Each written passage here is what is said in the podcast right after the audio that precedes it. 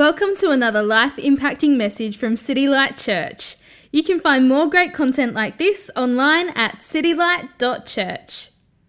Lord, thank you that we can be here together as your people, that we gather to sing your praises, that we gather to um, encourage one another, we gather to listen to your word as it's um, opened up and read and explained and applied.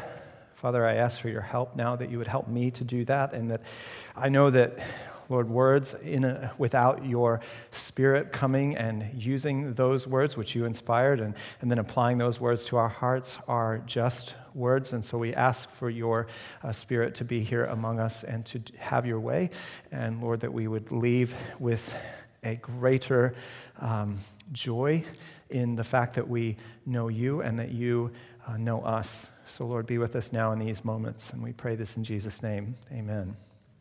All right, for those of you who don't know me, my name is Tyler, and I normally hang out down in Glenelg, uh, but I get to come up here, you know, about once a month or so and uh, bring the message. Um, and I love coming up here, although the past, I think, three times I've been up here, it's been the time when we don't eat a meal, so I'm a little bitter about that. But um, if you don't come regularly every other week, there's always a dinner going on over there, and it always smells really good. And it's distracting, you know, when we're in here. But so there's no food tonight, but you know, you can everybody can hang out and go get some food in North Adelaide. It's good times. So we are in the middle of a series which Don kicked off last week, um, or sorry, two weeks ago, um, called "I Could Never Believe in a God Who." And then fill in the blank. I can never believe in a God who. And, that, and what we're looking at is uh, just a series of really common objections or questions or you know, confusion that people have over God and over how He's revealed in the Bible. Um, in fact, just over a decade ago, an American pastor by the name of Tim Keller, he did a survey of recent graduates from Yale University, which is a very prestigious university in the US, and he just asked them one question. So these are 21, 22 year olds. And the question was, What is your biggest objection to Christianity? What's your biggest objection? Why don't you believe? And he uh, got a lot of different answers, but their team, his team managed to boil those objections down to just six uh, basic answers or six basic categories. And he calls these six um, categories defeater beliefs. And what a defeater belief is, it comes from philosophy or logic. The idea is that if this defeater belief, A, is true, then B, the gospel about Jesus, cannot be true. So if A is true, then B cannot be true. These are the six uh, defeater beliefs. And let me just give you the six that he, they found. And these were, again, 21 year old uh, Yale uh, graduates. Number one, there cannot be just one true religion. There can't be just one true religion. I don't know if you've ever heard anyone say that or um, object, or you've wrestled with that yourself. Um, uh, number two, evil and suffering in the world are just so common um, uh, that the gospel can't be true. Number three, religion especially organized religion, robs me of my freedom. Number four, Christians have a terrible track record of injustice and corruption. It's the, it's the hypocrisy objection. Uh, number five, uh, the Bible is unreliable and often barbaric. Uh, number six, uh, God requiring blood to appease his anger at sin is repulsive. So, we're going to talk about most of these in this series. Um, you've talked about a couple of them already. In particular, Don talked about the whole idea of religion uh, robbing me of my freedom and my choice last week. Um, tonight, we're going to be talking about the, what Keller found to be the number one most common objection that he heard. And it was this I could never believe in a God who is so angry. You know, I read the Bible and there's all this judgment happening. I look at the cross and the blood, and we sing about it, and I just, I just cannot, it's 2018, cannot believe in that. So that's, what we're, that's where we're going. And there's all sorts of emotions, I think, that are wrapped up in this objection. How could God be loving and demand blood sacrifice in order to forgive? Can he just forgive people because he wants to? For others, people look at the cross and think, man, it's so disproportionate. You know, Adam and Eve are the first people, according to Scripture. They, they broke one little command just to eat, you know, some fruit, and, and the result was that the Son of God had to die in a horrific, uh, brutal way. It, it just seems so disproportionate. So, we're going to look at this objection more closely tonight. There's basically, um, well, there's kind of two schools of thought that I'm going to say are unhelpful ways of looking at this question. Uh, one of them comes from the so called New Atheists. I don't know if you've ever heard of them. They're, they don't get as much press now in 2018 as they did about a decade ago. Um, these guys are the ones that argue quite loudly that the God of the Bible is in the same category as all of the other bloodthirsty tribal gods uh, who demanded blood um, and sacrifices. Um, he's essentially a cosmic nightmare who is willing to wipe out entire people groups for just the, the smallest offense. So, and here's an example of this. This comes from Richard Dawkins in his 2000 book, The God Delusion. And here's what he has to say. It's up on the, or it's on the TV over there. Follow along. The God of the Old Testament is arguably the most unpleasant character in all fiction, jealous and proud of it, a petty, unjust, unforgiving control freak, a vindictive, bloodthirsty ethnic cleanser, a misogynistic, homophobic, racist, infanticidal, genocidal, filicidal, that refers to him killing his own son, uh, pestilential, I had to look that up, means God causes plagues and diseases, megalomaniacal, meaning he's in love with himself, sadomasochistic, he enjoys inflicting pain, capriciously malevolent bully. So, Richard has told us what he thinks there. And he's saying not only is God not real, he is a menace. He is the enemy, or at least the idea of God is the enemy to human flourishing. And all religions, all organized religions, including Christianity, they aren't just misguided and silly, they're evil, and they need to be opposed at all costs. So, where does Dawkins come up with this laundry list? Well, he gets it from, from the Bible, in particularly the Old Testament. Um, I've been reading through a book by a scholar, a Christian scholar named Paul Copan. He wrote a book responding to Dawkins, and the title of the book is Is God a Moral Monster? Is God a moral monster? And you see, it's obviously responding to this caricature, this portrayal of God. And he, to respond to this, he goes to the Bible itself, and he, he just goes through mainly the Old Testament. He starts at the, in Genesis, looks at God's command to Abraham to sacrifice his own son. Then he goes, works his way down through the plagues that he sends to Egypt, killing men, women, children, the command to kill the Canaanites when Israel was going to conquer the promised land. Um, there's a whole host of laws that either seem incredibly severe. For example, you know, children who talk back to their parents should be stoned to death, um, or they seem pr- really pedantic and backwards. Um, and so Copan, what he does is he examines all of these particularly difficult texts and says, okay, you have to understand them in the proper context. You have to understand them in the context of what he calls progressive revelation, in that the, the law of Moses in the Old Testament was, it was instituted for a particular time, and it was temporary and not ideal.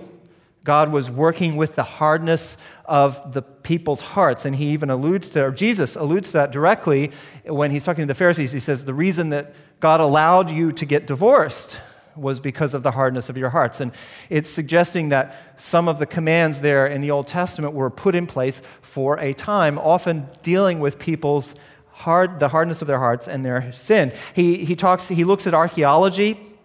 He says, well, actually, what we, what, what Dawkins and others say was genocide and ethnic cleansing, it actually wasn't that at all. It was just, you know, it was localized uh, skirmishes and battles. He looks at a, a, whole host of things that, and says, you know, this is how you should read the Old Testament, and, and, and showing that this is a caricature. But, but, you still, I still, read through the Old Testament and we come away with a very strong sense that God does not like sin. that God does not like idolatry, that the punishment for sin and idolatry is death. And we see that again and again and again in the Old Testament. But that's not the full picture. So I said the new atheists, like Dawkins, are one school of thought. God is evil and in no, worthy, uh, no way worthy of our faith, much less worship. Now, the second school of thought that also I, I find is unhelpful is probably more appealing to many of us who are Christians in the church. And these are folks who look at the God in the Bible and say, yeah, I admit it, the God of the Old Testament seems like, you know, not always a, a real great guy. He seems a little bit angry. But that's the Old Testament. Thankfully, we have the New Testament, we have Jesus, who sort of corrects all of the problems that we see in the Old Testament. I call this red letter reductionism. If you have a, a, printed copy of the Bible, and even in some of the online versions, you might notice that in many Bibles, the words of Jesus are printed in red.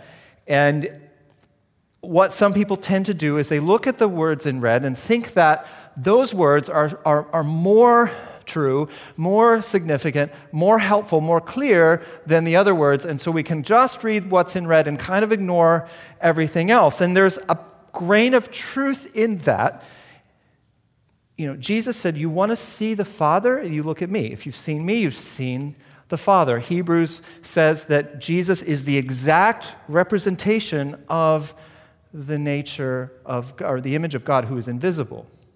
Jesus makes the invisible God visible, and so there's truth in that.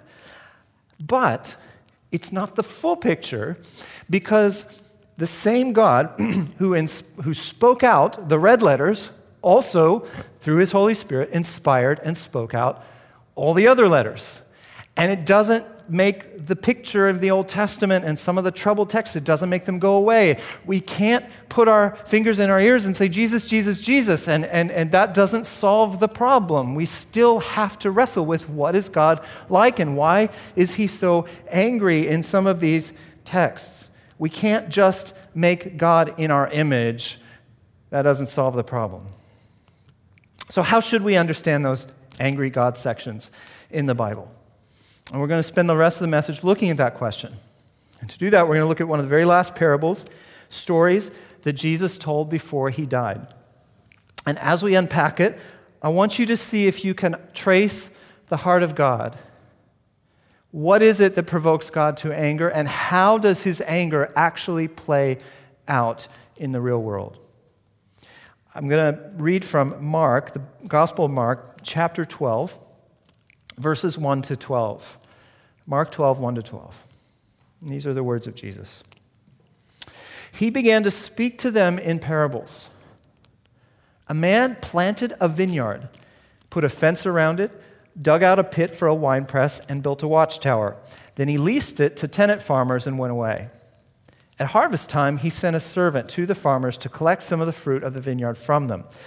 But they took him, beat him, and sent him away empty handed. Again, he sent another servant to them, and they hit him on the head and treated him shamefully.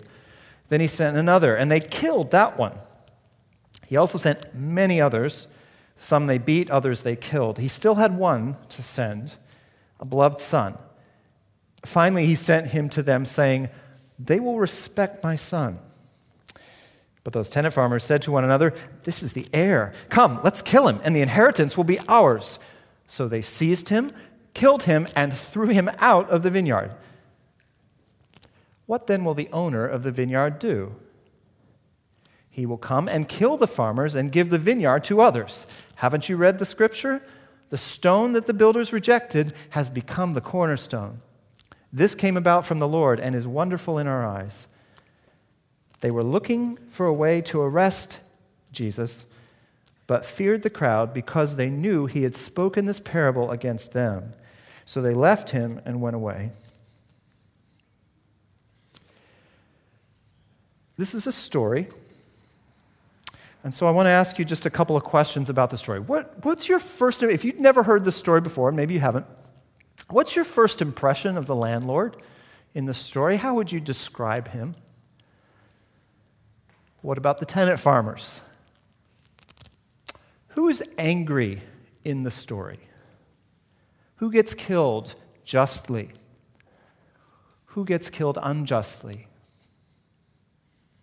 Let's start with the context. Jesus, I said, told this parable less than one week before his own unjust execution.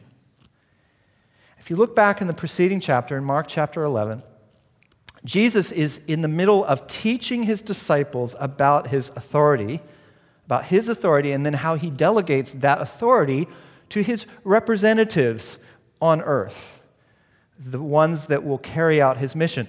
And so they're walking along, Jesus is walking along with his disciples, and they come past a tree, a fig tree. And there's, it's supposed, it's like, uh, you know, harvest season. There should be ripe figs on the tree, and there's nothing. There's no fruit on this tree. And Jesus curses it. He just speaks to the tree and says, May you never produce fruit again. And then they keep walking, and the disciples think, That's weird. Okay, Jesus, sure. And then there's an image, um, he goes into the temple. He goes into the temple, and there are people, there are all these tables and market stalls kind of set up, and they are uh, uh, basically cheating people. And if you've heard the story before, Jesus gets very angry, and he starts flipping over the tables and kicking these guys out, driving them out with whips. And, and again, people are looking around going, Jesus, what are you doing. And, and then, right after that, they go back in, to that same tree that they passed, like the, the day before, and the tree is completely dead and withered. And the disciples are like, man, what, what, what, what did, why did you kill that tree? They're just kind of like, I don't get this at all. And so their confusion kind of parallels the response of the religious leaders who saw Jesus in the temple, and they come up to Jesus and they go, by what authority? Who gave you the authority to do this, to come in and wreck the temple like that? Who died and made you king? See, that's what the question they're asking. They're questioning Jesus' authority. And Jesus does not answer their question directly. Instead, he tells them a story the story we just read. A man planted a vineyard. Stop right there. If you were here back earlier in the year for our Isaiah series, you might remember that in Isaiah, there is in chapter 5 and in chapter 27, there is a very similar story recounted twice about God planting a vineyard and tending for that vineyard and building a, a wall around it and a watchtower and a wine press. And unfortunately, though, just like here in this story, the result of all of God's labor was absolutely nothing. The vineyard produces no usable fruit. And here, Jesus doesn't specify in the story whether the vineyard produced usable fruit or not, but we don't see any of it, do we? They, he, you know, landlord comes to collect the fruit. And they never, it, there's no detail, there's no indication that there's a bunch of fruit sitting over here and they just want to sit on it. No, there was no fruit to be seen. So it's a very similar story. But there's new characters that Jesus introduces onto the scene, and that is the tenant farmers. So you have the landlord, the one who is in, has the authority, and now you have the tenant farmers, the ones that he has delegated his authority to. They were appointed by the landlord to be his representatives to tend the vines and water the vines so that they produce fruit. But again, there's no fruit. You see, and Jesus' point is, is these guys were doing their job. If they were doing what they were supposed to have done, there should have been plenty of fruit to share some of the produce with the landlord. But there's not. And so when his servants come calling to collect his share, what happens? Now, I want you to imagine for a second imagine this is your workplace, not a vineyard, but your workplace where you work. And the boss is you know, in the process of conducting annual reviews on the employees. Maybe you have an HR department. And uh, you know, the boss calls somebody in to HR to start looking at their performance. And instead of answering the questions, they put the interviewer in a headlock and just start pounding. Can you imagine that actually happening in the real world? Well, that's what's happening here. The farmers, they beat the first guy, then they get a second chance and they beat that guy, then they kill the third guy.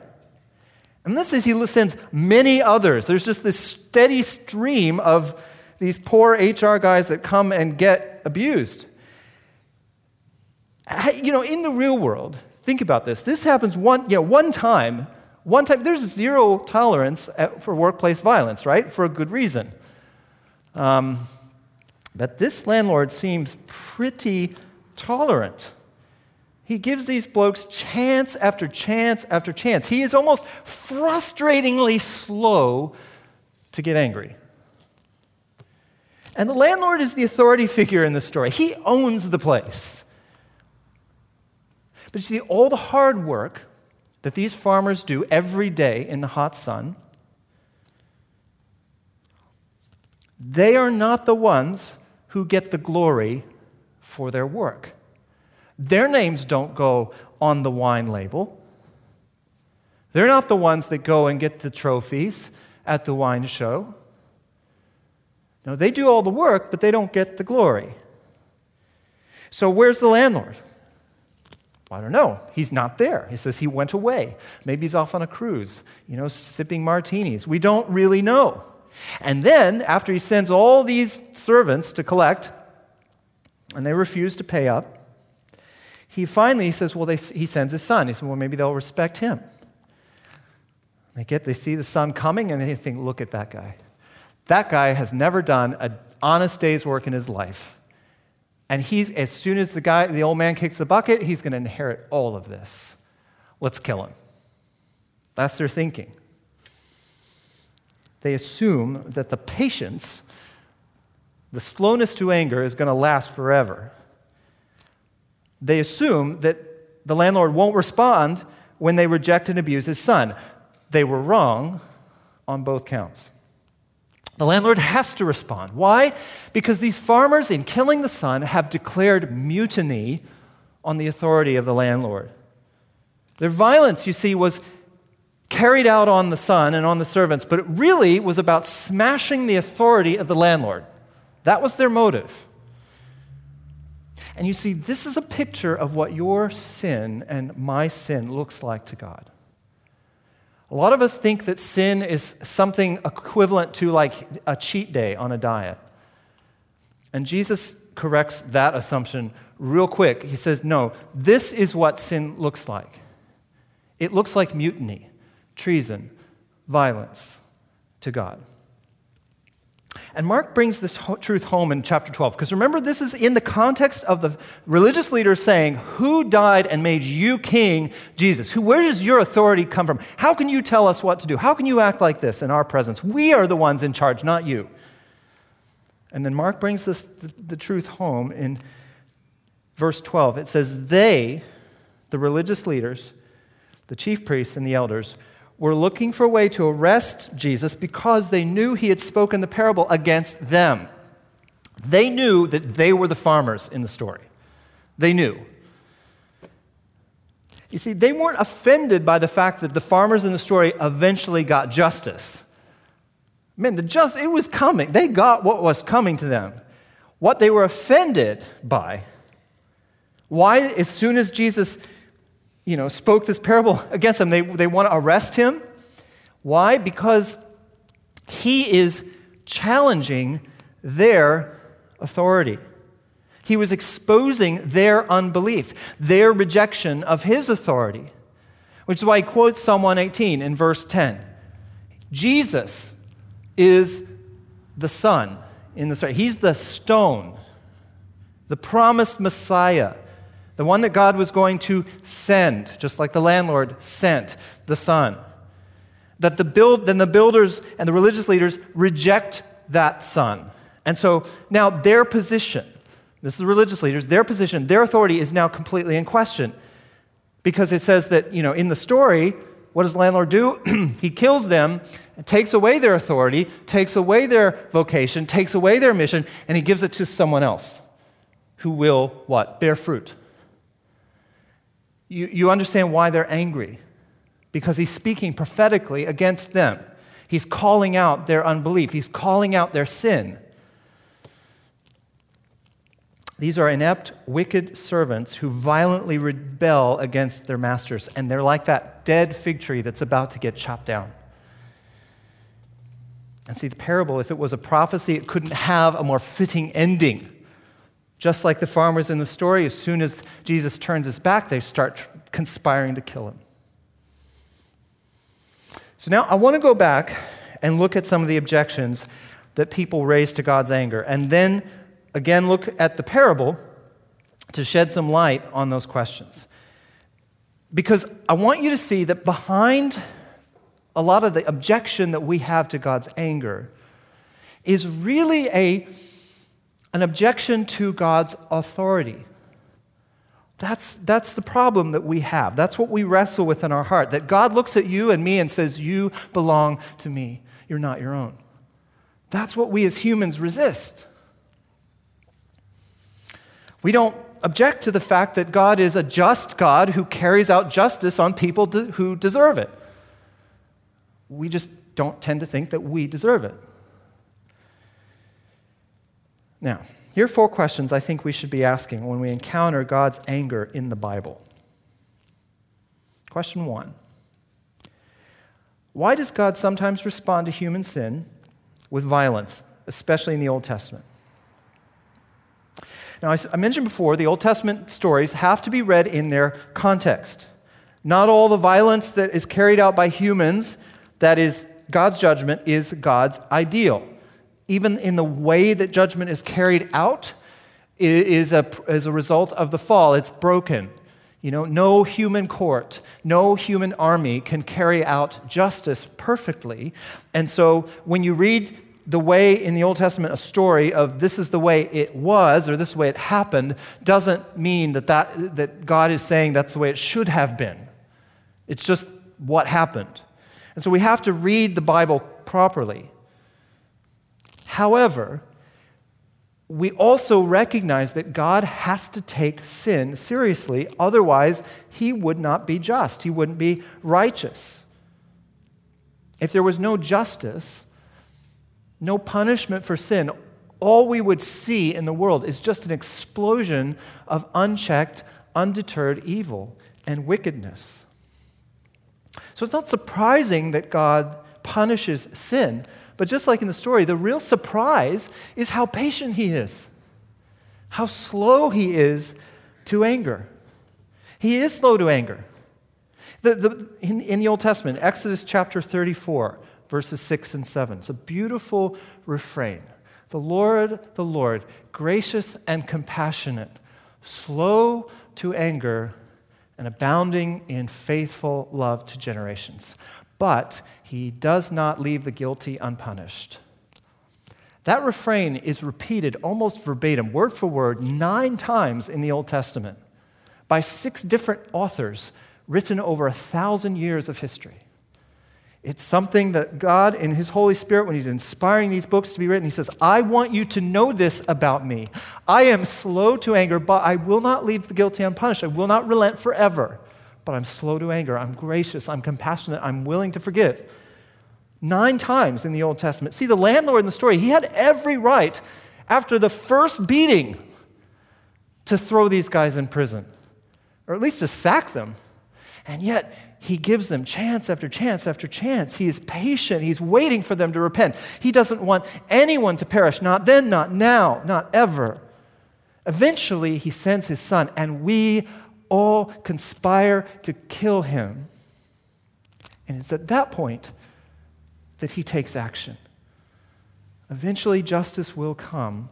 Otherwise, he would not, could not be just. Question number two why is death the punishment for sin? Why is death the punishment for sin? All sin, according to Scripture, is deserving of death. God is infinitely holy, sin is infinitely evil. It's an affront to God's holiness, to his character. Evil must be punished. Think about it again, story. Imagine if the landlord did not respond to the killing of his son.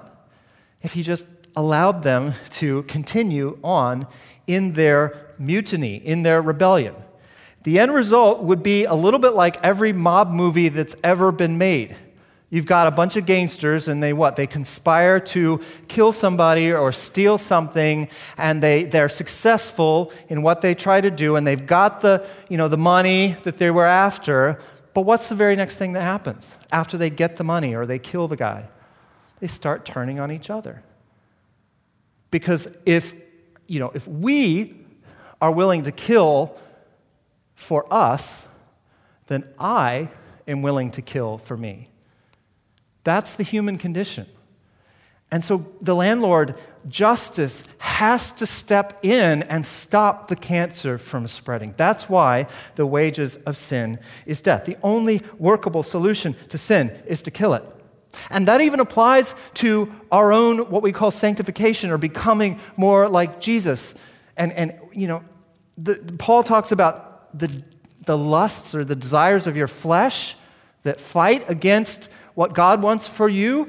And what does he say to do? He says, put those desires to death, kill them. John Owen, Puritan writer about 400 years ago, he summarized it this way. He said, You've got two choices as a Christian. You either kill your sin or it will kill you. Kill your sin or it will kill you. The wages of sin is death. Question number three What can satisfy the demands of God's anger?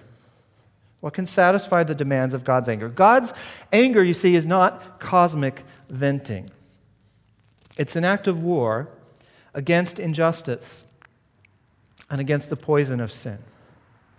That's why we don't talk about God's wrath as being appeased, as if God was some torturer that was holding us down, inflicting pain on us until we cry uncle or until we say, or until he gets bored and then he stops.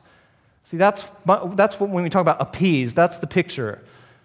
Now, we talk about God's wrath being satisfied. Every sin, every rebellion is directed at the heart of God. Even if it's against another person, it's directed at the heart of God. It's a rebellion against His authority, just like in the parable. Imagine for a minute, just in our human experience, that someone you know, someone you know, knew you well enough and was close enough to you that they were able to steal your personal, private information. And they took that information that they stole from you, maybe it was a password, maybe it was a, a bank account number, and they used it to commit a crime. Let's say to commit fraud. And you know nothing about it until you get a phone call from the police or from your bank, or just some random thing comes in and you find out that someone you know has betrayed you, has violated your trust. You, if you're like most people, would be angry rightfully so, you would be experiencing wrath. And your wrath needs to be satisfied. What does it take for your wrath in that situation, wrath directed at this person who has violated you? What does it take for that to be satisfied? Typically, four things. Number one, you would need restitution. If someone has stolen money from you, something tangible, or maybe they've stolen your reputation or your credit score or something like that. You want it back. You need that thing that was taken from you to be restored. The second thing that you would need is justice, partly because sometimes restitution isn't possible. But also because even if someone stole from you and handed it back, you would still have been violated. That person needs to receive justice so that they don't go out and do it again you would want justice, punishment for the offense. But again, sometimes even that is not possible. And the third thing would be confession and genuine remorse. I don't know if you've ever seen on the news or been a part of this, you know, court hearings where they convict someone of a crime and then that person will face the accuser and uh, at the sentencing hearing as the sentence is read out and all, sometimes the person being sentenced will issue, will express remorse, will confess their crime. Sometimes they don't. Sometimes they hold fast to their innocence, or they, they say that, yes, I did it, but I don't, I'm not sorry. And when that happens, we, if we are the victim, we feel victimized and violated all over again. We need confession and remorse to be able to move on, for our wrath to be satisfied. The fourth thing that we need is we need a healing of the memories if you were, again, in the case of identity theft, You, if that happened to you, you will probably go for the rest of your life, or at least for, a, a, for the foreseeable future, questioning your part, the part that you played. Oh, I shouldn't have made my password so easy to guess. I shouldn't have left my phone. I shouldn't have trusted that person. And we can wrestle with those things, and when we need those memories to be healed for us to really be able to move on. Those are the things that we as humans need for our wrath to be satisfied when we've been sinned against. Now, again, I said all sin is a direct, directed at the heart of God. Imagine what does God need for his wrath to be satisfied, and are you or am I able to do it? Can you, can I satisfy God and his wrath? Can we give him justice? Can we do enough good to tip the scales of justice in our favor? Can we erase the memory of God so that such that he, he doesn't see our sin? You see, we cannot do that. Only he can do that. Only He can satisfy His own anger and the justice it demands. And He does that not by sending an army, but a son. And that leads us to our final question why was the cross necessary? Why couldn't God just forgive us without the blood? Again, go back to the parable you and I, we're, the farmers in the story. And I've already asked, can you pay back the lives that you stole when you rejected his authority? Can you do enough good? Can you heal the pain in his heart? No, of course not. Only God can do those things. And he can do it by one of two ways. He can either give you and me perfect justice, he can destroy you, he can destroy me, or he can absorb the wrath himself. We, we do this as well. You know, I talked about before the four things that you need for your wrath to be satisfied. What I, what I didn't allude to or talk about is forgiveness. Well, what is forgiveness? Forgiveness, as at the very heart, it's a form of suffering. See, when you forgive somebody, I was having a conversation just with someone the other day, you know, who was wrestling with whether it was, this is a, a woman who had been betrayed in her marriage. And she said, I, I just can't make myself believe that he didn't mean it. I said, but that's, that's not forgiveness. You don't have to believe that he didn't mean it. Of course he meant it. To forgive is not to assume the other person didn't mean me any harm. To forgive is to know that he meant me harm and to let go of my right to work out justice for myself. To let go of the right that I have sometime in the future to cash in and say, you know, you owe me because of what you did to me. It's to let go of that and it's to absorb the cost of that in my own person. Forgiveness is suffering. And so the cross, you see, is just that same kind of suffering, but on a cosmic scale. That's why the writer of Hebrews says that without the shedding of blood, in other words, without suffering, there is no forgiveness. Forgiveness cannot happen without suffering. God's wrath at sin, at our sin, is either satisfied by shedding your blood, by your suffering eternally, or by his own when he suffered in your place. There's no other way for justice to be done.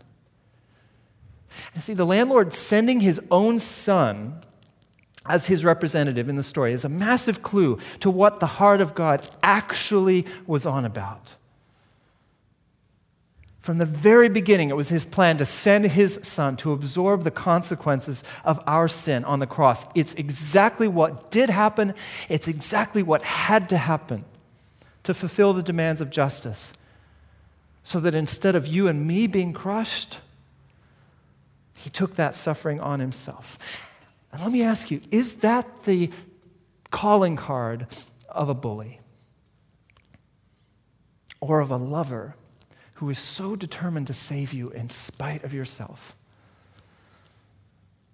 Listen to Paul preach the gospel in Romans 3. He writes, For all have sinned and fall short of the glory of God. And that's my problem. That's your problem.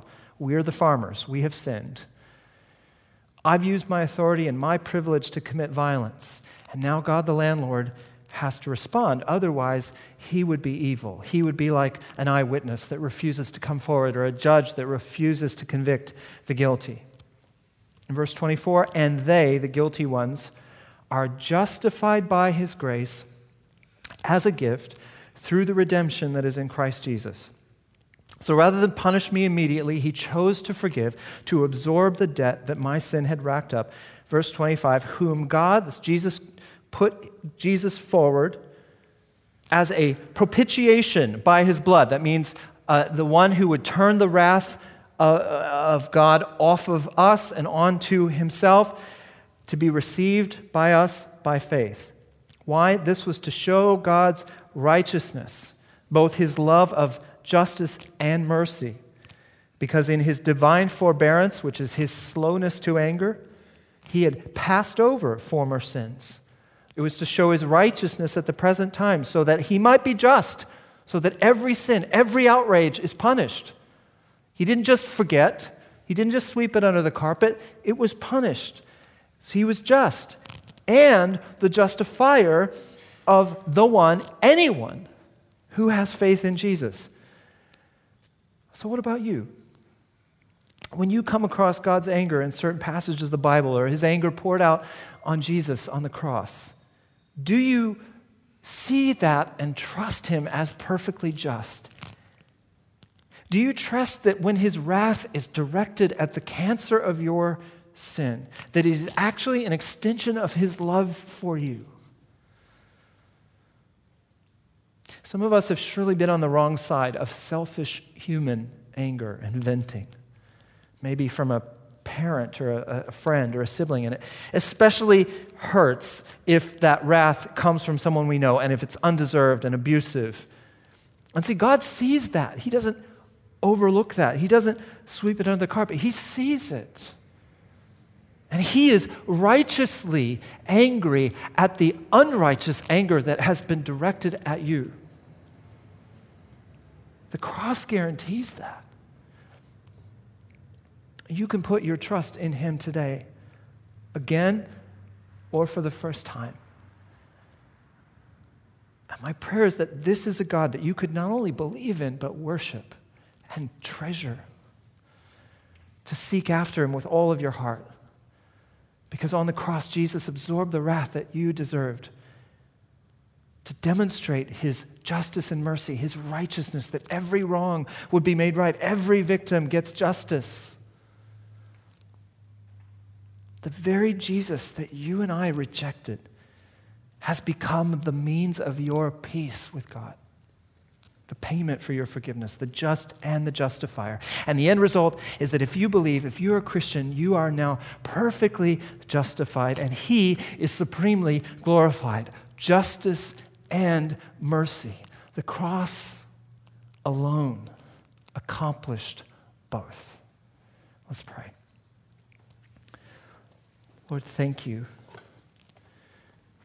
Thank you that you don't just leave us in our sin. Thank you, Lord, that you made a way for every sin, every outrage, every injustice to be made right without crushing us. Instead, you, you crushed Jesus. The punishment that brought us peace was on him.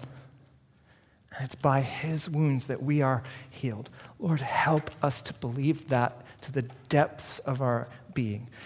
As we come tonight around the table where we remember your body, we remember your blood, we remember your death until the day you come again and we are with you face to face. Lord, remind us of just what you did and how slow you are to anger, and yet how just you are. Lord, may you move us again to worship. It's in Jesus' name we pray. Amen. Thank you for listening to audio from City Light Church. We hope you found it helpful and we'd love for you to share this message with others. For more great content, more information about City Light Church, or to donate to the work of City Light Church, visit us online at www.citylight.church.